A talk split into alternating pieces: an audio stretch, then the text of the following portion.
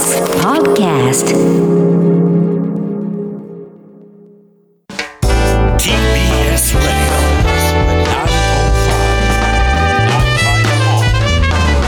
知る若手動かす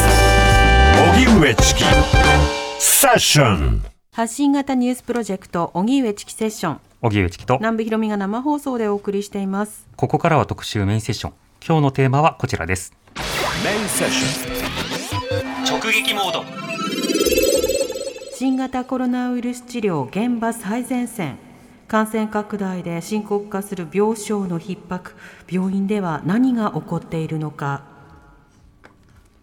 新型コロナウイルスの感染が拡大する中医療体制は全国的に逼迫していて入院できず自宅療養を求められる人も多くなっています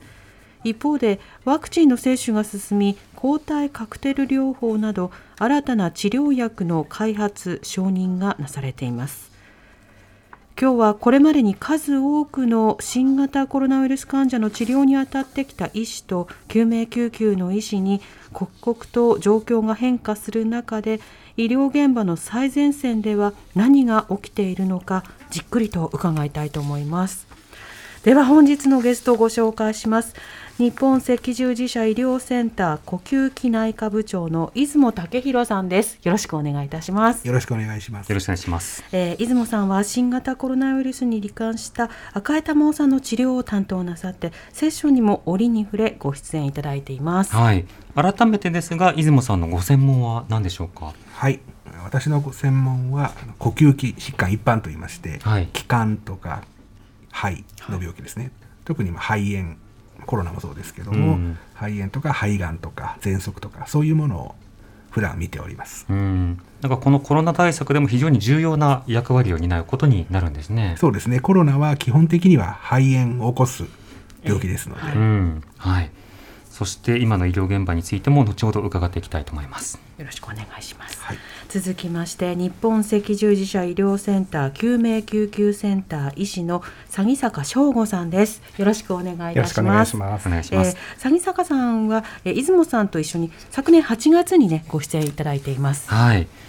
さて先坂さんは普段どういった治療をなさってるんですか？私はあの救命救急センターで勤務する医師ですので、まあ、いわゆるあの重傷外傷交通事故に遭ってしまわれた方ですとか、まあ、あの脳卒中心疾患心臓のご病気とかで、まあ、重症命に関わるような方の、ま、初期対応ですとかその後の集中治療、まあ、人工呼吸器管理とかも含めてですねそういったことを専門にやっております。うん、イメージとしては救急車で運ばれる方とか外来で夜助けてくださいって来られる方そうですね。へのえ対応、そうですね。はい。となるとどんな人がその時期に来るのかどんな人がなかなか今逼迫しているのかというのもやっぱり肌身で感じらっしゃる。まあ毎日刻一刻と変わる状況は、まあ、私たちが一番感じてるかなと思います。はい、はい。というわけで今日はそのいろんな側面がどうなっているのかという現場の話はい。を伺っていきたいと思います。はい。で改めてなんですけれどもこれ新型コロナに感染された方については出雲さんどの分野の医者がどういった役割で関わるということになるんですか？はい。これは実は、まあ、呼吸器学会といいまして、はい私たちが所属している呼吸器学会あとはまあ感染症の先生が専門にしている感染症学会いろいろあるんですが実は呼吸器学会というものが2021年の2月28日に全国の呼吸器の施設にアンケートを取っているんですね。はい。このアンケートは答えているのが呼吸器内科医が答えているので少しバイアスと言いまして、うん。ちょっとあの偏りが、ね、がある可能性はあるんですが軽症中等症が176施設に聞いて150施設つまり軽症中等症を見ている85%が呼吸器内科医が見ていて、うん。重症はまあ146施設から回答があって110施設75%が呼吸器内科医が見ている。はい。で呼吸器内科または救命あの詐欺坂先生の救命センターの先生たちが見ているというところが146施設分の70でまあ48%なんですね。うんうん。で感染症科の先生はどうしても数が日本では非常に専門医が少ないですので、うん。176施設の、まあ、軽症中等症のアンケートを取った時の分子が、まあ、25施設ということで感染症科の先生が見られているのが全体の14%ということです。うんただまあこれは先ほど言いましたように呼吸器内科医に聞いていますのでちょっと偏りがありますが先ほどあの荻上さんからもありましたように呼吸器内科、肺炎など呼吸器の病気を見ている専門家ですので、えどうしてもこのコロナウイルスの中心に呼吸器内科医がいるっていうのは、まあ、こういう施設のデータからわかるかなと思います。ーうんでこれ患者さんが これ重症化したり中等症だったりして入院すると今その例えば自宅にいてくださいとかホテルに療養してくださいっていう間のフェーズというのも設けられるようになったんですけれども病院に来た方には出雲さんどういった治療が今行われるんですか？はい、まずどう患者いいらっしゃった患者さんがどういう重症度であるのかうん。ということを初期対応した例えば崎坂先生たちの救命救急センターまたは内科である私たちのようなものが対応して CT や血液検査患者さんの状態を把握して厚生労働省が出している新型コロナウイルス感染症の診療の手引きというのがありまして今ちょうどつい最近5.3版に新しくなったんですけども、はいバージョンが。そちええそちらにどれぐらいの酸素濃度であるのか肺炎がどの程度なのかとかいうことが書いてありましてそれによって軽症中等症1中等症2重症という4つの段階に分けられます、うん。それによって例えば重症で人工呼吸器そしてエクモと言われるようなものとか、まあ、そういうものが必要であるということになりましたら日赤医療センターでは救命の先生たちとお願いしていわゆる ICU 集中治療して治療を開始する、うん。でそれ以外はいわゆるコロナ専用になった病棟で内科医が中心になって患者さんの治療に当たる。とそういうようなことです。ただ、うん。現在東京都もそうですが多くの施設では軽症の方はなかなかもう入院できるしベッドがないのが現状ですね、うん。そういう方は自宅療養になっているというのが、まあ、現状だと思います、うん。また自宅療養、ホテル療養の段階でも、ある程度自分の主観としてはもう苦しいんだけどってなっていても、まだあの血中酸素濃度が一定基準いってないっていう方は、入院にはまだまだですよってなるわけです。そうですね。そこが非常に難しいところでこの逆のバージョンもあるんですけども、うんあのあ、そうか、数字はそう厳そうなんですねしいけど、主観的には、いや、いそけるよ。うそうなんですよねこれあの当たり前なんですが私たちも学生の医学生の頃に教えられるんですけれども、はい。医療というのは、まあ、学問の上に成り立っているわけなんですね、うんただし一つの数字例えば今おっしゃった酸素飽和度の値だけで全ての重症のレベルとか治療方針が決まるというようなことはないわけですうん。総合的に患者さんの状態そして後に出てくると思いますから合併症持ちだとか年齢だとか全ての要素を複合的に判断して治療するかどうかどういう治療がこの方に望ましいかということを判断することが、まあ、はっきり申し上げて医師の仕事です。うんで。すから酸素飽和度だけでもし全て治療が決められるのであれば医師は必要ないと私は思います。うんまあ、そういうようなものですので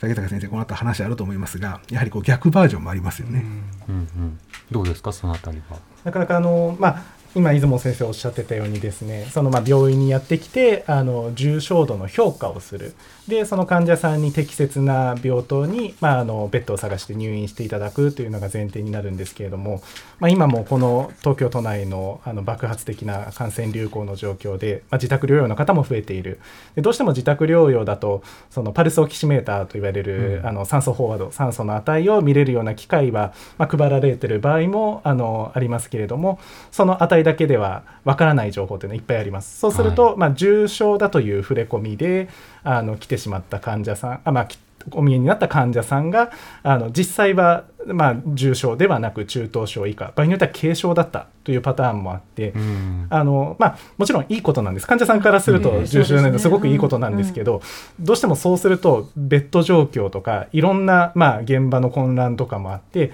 その患者さんの行き先があのなかなか難しくなってしまう。であの実際に感染のピーク8月にはですねあのまあ重症だという触れ込みで病院にあの救急車で運ばれたんですけれどもあの結果的に重症ではなくてまあ本当であれば入院してもらった方がいいけどもうどこにもかしこにも病院がベッドがないからお帰りいただいたうんやむを得ず、ん。そういった事例も実際に起きているような状況です。当然その病気というのはその01で決まるものではなくて、ちょっとしんどいけど家でいたいっていう人もいれば軽い段階でも見てほしいんですっていう人もいて、で普段はそういうような格好で診察を受けたりええ。あの治療されたりするわけですよね。うん。ところが今はなかなか病床数の限界があるということでいろんな線引きがありそれがいろんな影響をもたらしているという話ありました。でこの話はまた出てくると思うんですけど一方で詐坂さんにまず伺いたいんですがあの今医療現場にやってくる患者の方の増加とか減少というものを肌身で感じているという話されてたんですけど、救急医療の現場で今コロナの影響来られる方の数あるいは場合によっては入院先とか受け入れ先に困る方の数今どうなってますか？まあ、あの特に救急医療に限って言えばあの極めて厳しい状況にあるあのコロナ以外の患者さんに対しても、えー重大な影響がもうすでに出ているえー状況だと思います。うんもともとあの、まあ、私が勤務する救命救急センターというのは、まあ、3次救急医療、まあ、1時2時3時とあの重症度と緊急度というものに合わせてですねあの日本の救急医療っていうのはあの3段階に分かれてます。はい。はいまあこの3次救急というのは一番命に関わりうる、えー重症な患者さんを扱える施設。で、えーまあ、私たちのような救命救急センターがあのそこに含まれるわけなんですけれども、うん。まああのーこれ本当にある意味一秒一刻を争うような方が運ばれてくるえーことになりますので、ええ。直近主義というのがあるんですね。東京都内では、まあ、患者さんがいらっしゃる場所から最も急近い救命救急センターを、あの東京消防庁あの救急隊が、まあ、あの機械的に選んでですねコンピューターでプロットして一番近いところから電話をかけてあの行くという仕組みができてます。で基本的にはもう一番近い救命センターとか、あのそこから2番目3番目ぐらいで、あの決まるのが、まあ、ある意味当然なうんレベルだったんですけれども、まあ、先月ぐらいはですね本当にあの聞いたこともないような地域からの受け入れ要請、ああ遠方ってことですよえね。そういうことです。うん、地名がちょっとパッと浮かばないぐらいの土地間の距離から、東京都にはあの270台ぐらいあの救急車があるんですけれどもそうするとはい。私たちも全部の救急隊名を覚えてないのはまあ当然なんですが、まあ、うん私たちの病院渋谷区にあるんですが本当にもうあの足立区とか台東区とかうん。普段は来ないような、あの遠方の方からの受け入れ要請とかがあの普通にあのびっくりする件数になっていましたし、うん。あの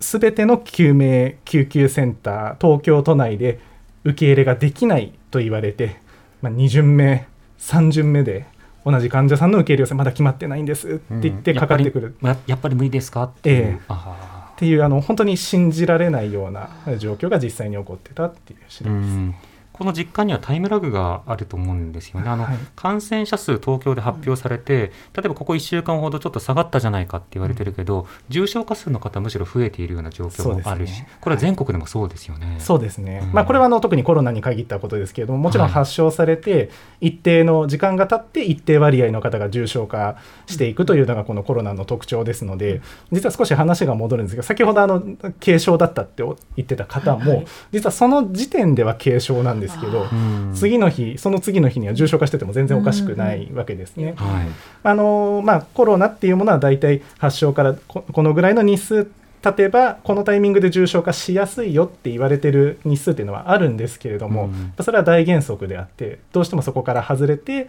重症化する方もいらっしゃる。うんうん。そうするとやっぱりなかなか非常に難しい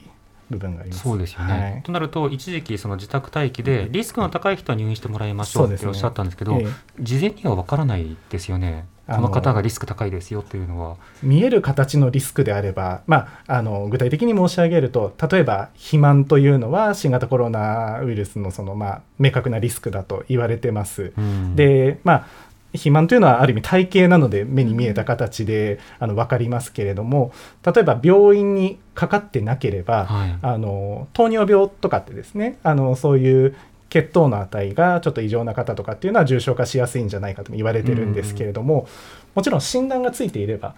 あの病院健康診断とかで指摘されたり、何かしら病院でかかって指摘をされて、治療されていればそういった病名がすでについてますけれども、うんうん病院かかってなかったらその人は基礎疾患なしそうかそうですよっていうね。形に、この1年間忙しくて人間ドックとか行ってなかったけど、うん。ええ気づいてないだけで実は何かのリスクがあると。実際やっぱりあの基礎疾患なしとあのご本人の申告とか事前情報であったような方でこちらにやってきたらあの、まあ、実際にはあのちょっと糖尿病が見つかったりとか何かしらが見つかったりっていう、あの事例もあの複数発生してます。うんとなるとそういったようなその、まあ、厳しい実態で受け入れもこうなかなかししがたいような状況に病院もなっているしそれはその当院だけではなくてつまりこの病院だけではなくて他のところでも全体的にそうなっているということをもう肌で感じるということ肌ですね。で感じます。もう東京都内あの大差はないとは思います。うんはいそれは当然コロナ以外の方の受け入れも困難な状況という。そうですね、あのまあ、私たちの病院はですね今あのこのコロナの第5波ですかね、うんという状況でもともとあったコロナ対応ができる ICU 集中治療室をもう従来の、あの前回出演させていただいた時以来もう2倍以上に拡張して、えー運用してます。それでも今厳しいということですね。でもあのはい。別に建物自体はのお知らせで5時台にまた伺います。TBS ラディオ905 954発信型ニュースプロジェクト。セッション荻上チキセッション。今日の特集メインセッションテーマは新型コロナウイルス治療現場最前線感染拡大で深刻化する病床の逼迫病院では何が起こっているのか、えーゲストに日本赤十字社医療センター呼吸器内科部長の出雲武弘さんよろしくお願いします。はいよろしくお願いしますそしてはい、えー救命救急センターの詐坂翔吾さんにお話を伺っています。引き続きよろしくお願いいたします。お願いします。で崎坂さん、あの崎坂さんのこの病院では、ええこの間集中治療室などを増やしてきたという話は伺いました。はいその影響やあのそれから今の状況はいかがですか？もちろんあの私たちもできる限りコロナ診療以外にあの病気はコロナだけではありませんのでね。人間が生活していく上では突然脳卒中になっちゃったり、交通事故に遭ってしまったりとそういった本来の救急医療を守るためにまあ尽力はしてきたんですけれどもあのまあ一部のですね救急医療を制限してコロナ診療にあの注力する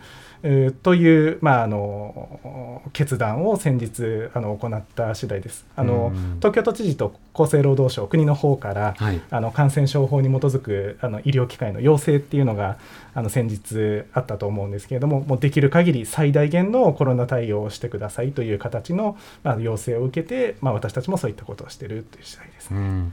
のコロナを見られていない病院も当然あるわけですけれども、はい見られているところはよりそこに集中するという格好で、えっと、結果潜在的な病床を確保したようにするということになるわけですか？そうですねでそのコロナを見ていない病院というのも非常に難しい言い方で、はい。このコロナの何が一番難しいかってですね白黒つけられないんですよ。うんうんまあ、診断がついてしまったコロナの方っていうのはある意味まあシンプルだけど例えば心不全コロナを見ていない病院であの心臓のちょっと調子が悪くなってしまって息苦しくなってしまって、まあ、心不全という症状を治療してた患者さんが実は後から分かった話コロナでしたとか。うん。今そのいわゆるコロナを見てないとされているような病院でも、まあ、そういった事例も発生してて、まあ、コロナを見ざるを得ないようなうん。事態になっている。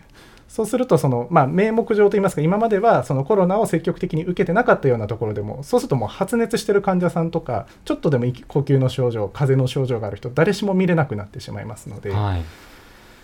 だからその入り口の段階というか、え実際にその診察にあたっては対応することも視野に入っているしはいすで、に実は対応していたということもあるんですね。そうですねせざるを得ないというか現場は頑張っても見始めてるっていうのが実情だと思います。うん今、その病床や集中治療室増やしたということや受け入れ集中化したという話ありました。出雲さん、この病床を増やすというのは一体何をしなくてはいけないことなのか、そして何をすればできることなのか、これはどうですか？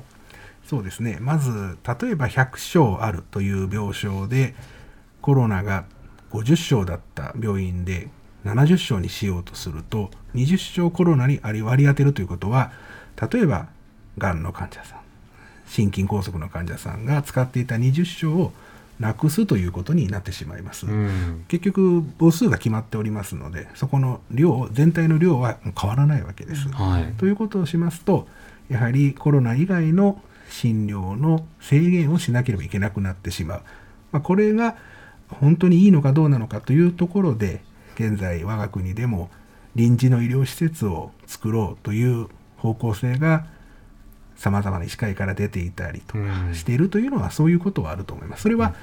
あのアディショナル、まあ、サッカーでいうアディショナルタイムというか、はい。足してますよね。追加付加された。あそうです、はい。付加されて、ね、1000勝足さればゼロだったのが1000プラスになるのでそれとまたこの話が違うので、うん。そういう話が出てるんだと思います。うんうん、割り当ての配分を変えるという話と、キャパシティを可能な限り増やすという話があるそうですね。わけですよね。はい。まあ、その時にはおそらく当然箱物と言いましたけどベッド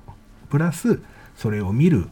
人間、つまり看護師医師事務員がいるというそういうところになってくるわけです。うん。これ例えばその酸素ステーションなり臨時病院なりを作りましょう。とはい。なると、そこのスタッフ確保という話も出てきます。はい。一方で中にはあの今コロナを集中的に見ていない医療機関に対してもう命令をしてでい医療にも協力させるんだっていうようなものが必要なんだっていうことをおっしゃる方もいたりしてこれは全くイメージが違うと思うんですけどはい。あの後者の提案がなぜ難しいのかという点についてはいかがですか、後者でいうのはその手あの見てないところを見るようにというと。ことですね。はい。それはですねまず一つが先ほどの百姓理論もそうなんですが百姓あってまた全然見てなかったところが20床コロナを見たとするますよね、うん。そうすると普通の感覚で言うと20床コロナ80床例えば心心臓の病気の方ってなりますがコロナはご存知のように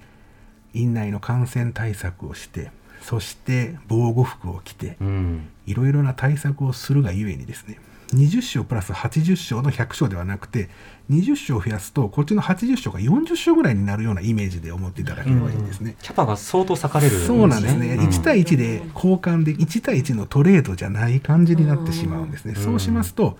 ガクンと減って、まあ、20床40床ぐらいだったんですけど20床 30, 30床ぐらいになってしまう可能性があって全体で100床の病院が50床ぐらいの運用になってしまうので相当他の疾患に影響が出てしまうんですね。うん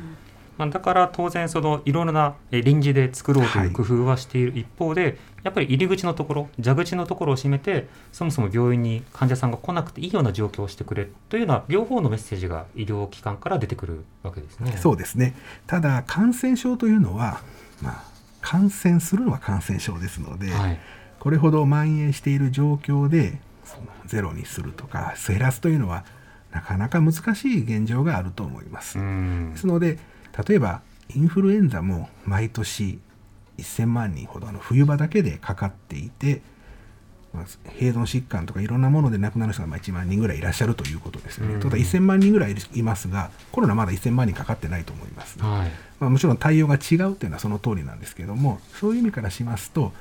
入り口の蛇口を減らす。もうそれはもちろんすごく大事なことですがもう皆さん感染対策をやられてる方は、もう1年半もしっかりって頑張ってらっしゃる方も、もちろんそうじゃない方もいらっしゃるのは事実です、ただ頑張ってらっしゃる方もいてこれ以上どうしろと、ん。出口は一体どこにあるんだ、うん。マラソンの終わりはどこなんだってうん。思われてると思います。うん。ですからやはり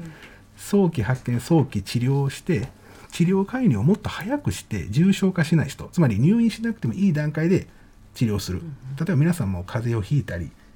気管支炎になったら病院にかかってはい。細菌感染ですとばい菌を殺す抗生物質をもらうと思いますけど、ええ。まあ、そういうふうな治療法これから出てきます。後でご紹介しますが出てくるので、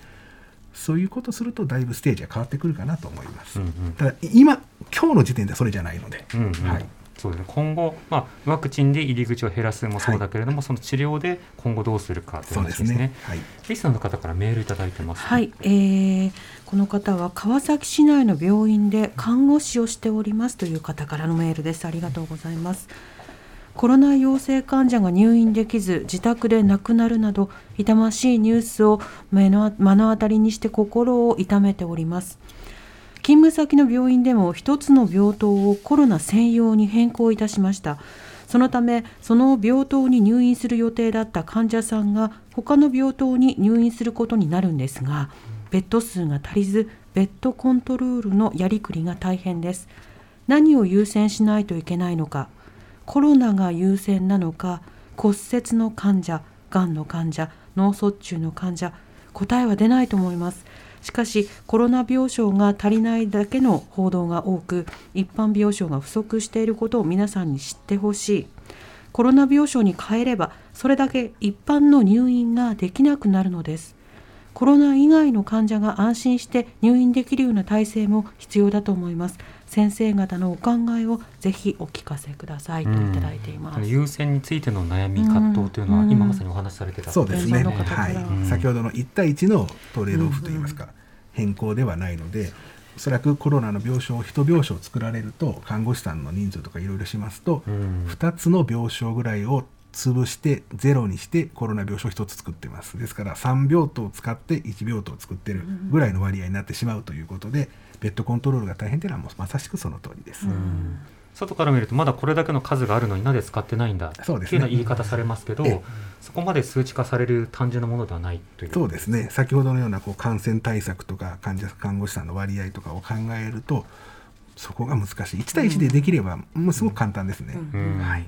また先ほどの話に絡めてこういったメールもいただいてます、はい、えー、ラジオネーム止まっていた時計さんからのメールです。ありがとうございます。出雲さん萩坂さん連日のコロナ対応へのご尽力ありがとうございます。厚労省と東京都が全医療機関に病床確保と人材派遣を要請し応じなければ病院名を公表するとの発表がありました日本は民間病院が多く民間が協力しないから病床が逼迫していると聞きます。民間病院が協力しないまたはできない理由は何でしょうか。またこの要請は効力がありそうですか、うん、とあと医療機関の協力を要請する法整備をというような議論も出ていますけれども先ほどとも重なりますが出雲さんいかがですか？はい。もう皆さんがそう思われるのもそうだろうなと肌肌もう肌見で外来やってても感じます。よく聞かれます。そうですね。それはもうそれはそうだなと思います、ただあの病院側の立場からするとそれぞれの役割がある。例えば民間病院ではないですが私の前任地である国立がん研究センター中央病院って築地にありますが、実はコロナ見てます、うん、見てますがじゃあコロナをもっと見ればいいのかというとがんの患者さんが見れなくなる。循環器呼吸器病センターという病院もありますけどもそれはもう非常に難しい循環器と呼吸器の病気を見ていらっしゃるところを1対1で潰せなくて1対3ぐらいの割合で潰さなければいけないというようなこともあるのも事実です。ただもちろん全く見ていない見れるけど見ていないって施設がないんですかって言ったらそれはそんなことはないと思います。ですからあの一般の方がそういうふうに思われても致し方ないと思うので今回出された要請は非常にインパクトがあったと思います。ですので全国の医師会から協力をしてやっていこうっていうことになったとか実際のところ私たちの重症の先坂先生たちが見てくださって重症の患者さんの施設受け取れる施設は非常に少ないです。ですが中等症軽症を見れる施設というのはそこまで少なくないです。ということで実際この2日ぐらいはですねやはり私たちの施設に中等症の入院の要請が来るのが数が減ってきています。というのももうこの2日ぐらい前まではもう40床の中等症病床も完全に満床だったんですけれども、はい、この2日間ぐらいで退院される方ももちろんいらっしゃってそこから入ってくるといっても今でも完全に満床にはなってないです。ということは他の施設が要請に応じて患者さんを受け取るようになった。ということは、実際に9月1日からですから効力を発揮していると私は思います。崎坂さん救急医療もそう感じてますか？そうですね。救急医療は、まあ、なかなかあの本来入り口を選ばない場所ですので、うん、あの救急医療の門戸を開いてくださいと要請されたわけではないですから、うん、今回の通知はですね、はい、あんまり変わらない、まあ、しかも重症患者さんはまだ頭打ちをしている状況なので、あのまずは中等症が減ってきてこれから先私たちもその恩恵を得られるんじゃないかなとは期待してますね、うん。はい、いずれにしてもその臨時病院確保なのかにしてもあるいは今民間病院であのもっと協力できるところにお願いするにしてもこれは別に打ち出の小筋ではないのでそこにも上限は当然あるとそういった時にどうやりくりするのかという合意形成がされてない中でなかなか難しい判断を各病院が今しているということもいただきました。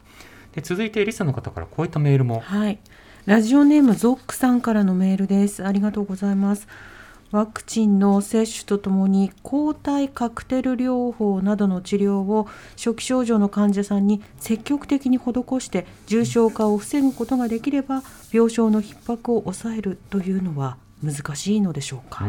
出雲さん、これはいかがですか。はい、それはその通りです。あの難しくないと思います。うん、やはり早期発見、早期治療、もうこれはもう医療とか病気の治療の大原則です。で、今回入院でしかできなかったものがいろいろなご尽力によって外来でできたり、えー今後点滴ではなくて皮下注射なども抗体カクテル療法でできるようになると思います。まあ実際のところ抗体カクテル療法あの海外で臨床試験を行っておりまして入院とか死亡というのが70%ほど減少しているわけですね。うんで実はこの抗体カクテル療法海外で濃厚接触者の患者さんに患者さんというか濃厚接触者のん方に予防効果がないかということの臨床試験も実はやっております。えーつまり発症を予防するということですね。それもあの相対リスクというものが約80%減少しているというふうに言われているんですね。で打った方注射を打った方の方がそのプラセボといいまして偽の薬ですねそれと比べると抗体カクテル療法で2週間ほど早く回復してるんですね。というのもありますしウイルスの量も、まあ、減る。な要するに量がウイルスの量が多いと移しますよね。ね。その量が減るっていうこともあって、もちろんあの量がどれぐらい確保できているかということは大きな問題なんですけれども、治療軽症中等症1の重症にならないなるように防ぐの70%を防ぐという治療ともう一つ濃厚接触者の方を発症させないっていういうような意義があります。これはもう皮下注射という点滴じゃなくて皮下注射で臨床試験を海外で行っております。うんプスッと打っておしまいそうです。プスッと打って、まあ極端に言えばそういうことですね。はいですので、そういうふうなことを役立てていくということです。そして、あのこれはお伝えしておきたいんですが、必ず言われるのが、抗体カクテル療法は20万円ぐらいして、非常に高くて、んこれは困るのではないかはいっていうお話があるんですが、それはもちろんそうなんですが、例えば入院されて、抗ウイルス薬であるレムデシビルっていう薬を使用したりしますと、抗ウイルス薬のレムデシビルでもですね、5日間で36万円。うん。薬価だけですね、うん。10日間重症の人10日間なんですけど10日間すると約70万円かかります、はい薬価でですね。そうなんです。財布がすっからかんになっちゃう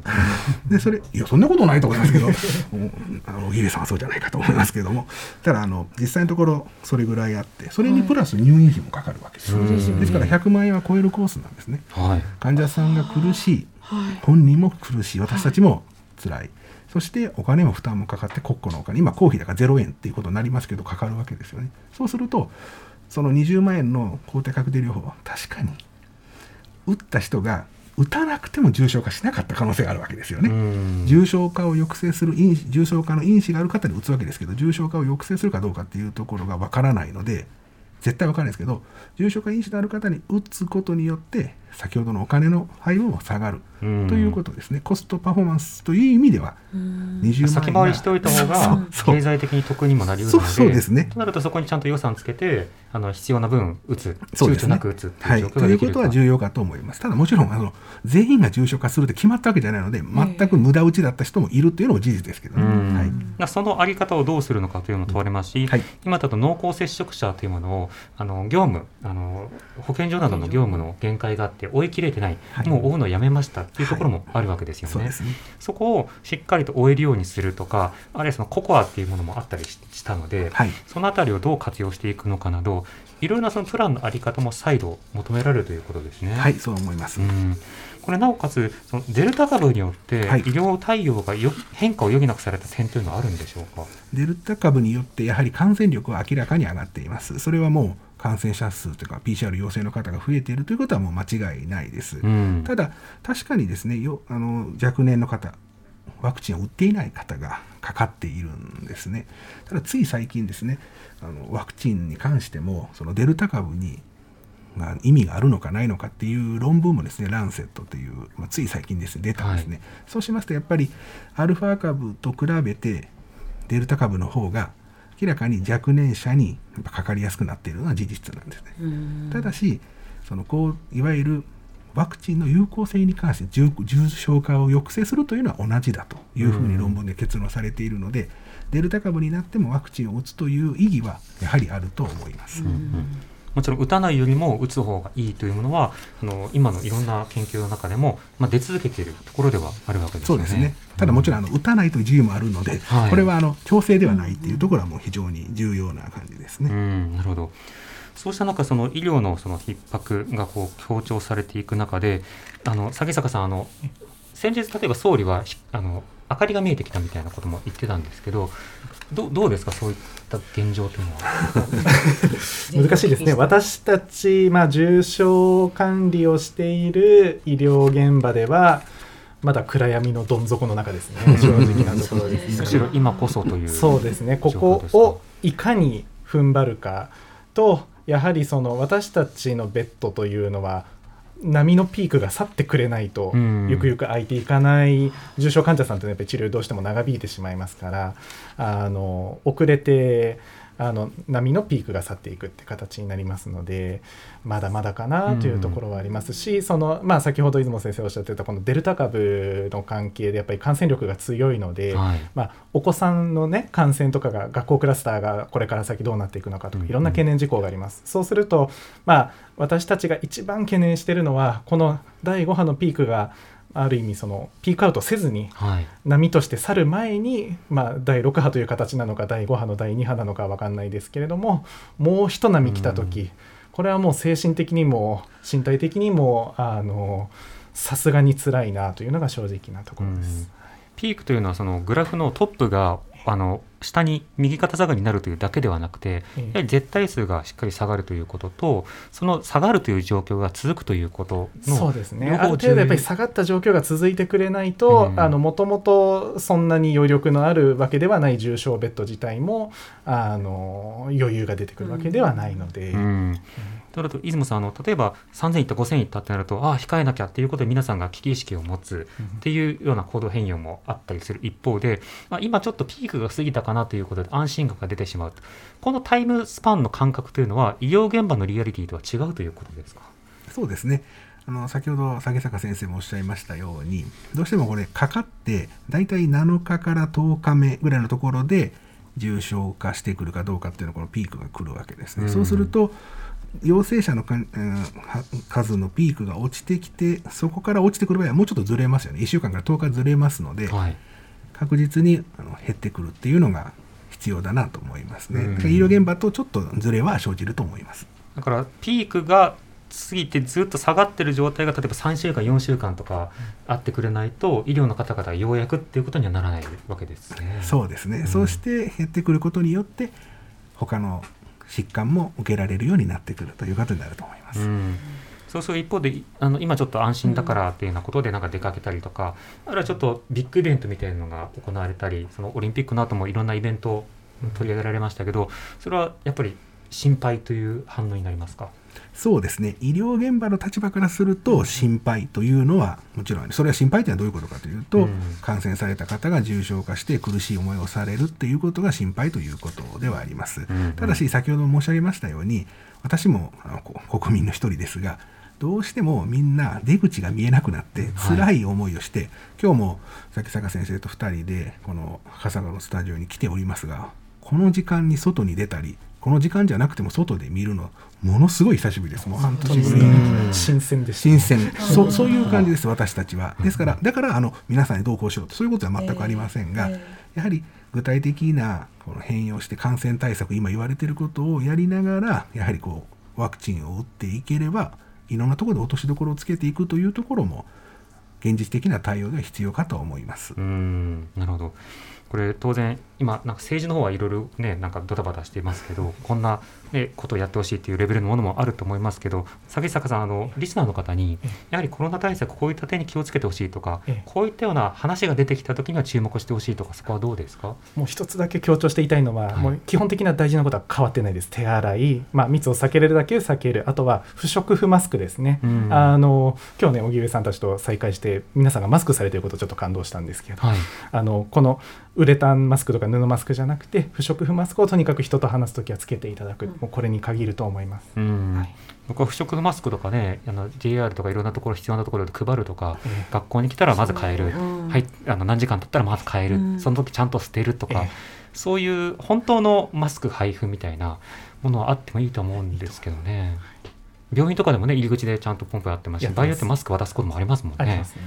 なるほど。今日本当にお忙しい中お二人ともありがとうございました。ありがとうございました。TBS ラジオ TBS ラジオ荻上チキ荻上チキセッション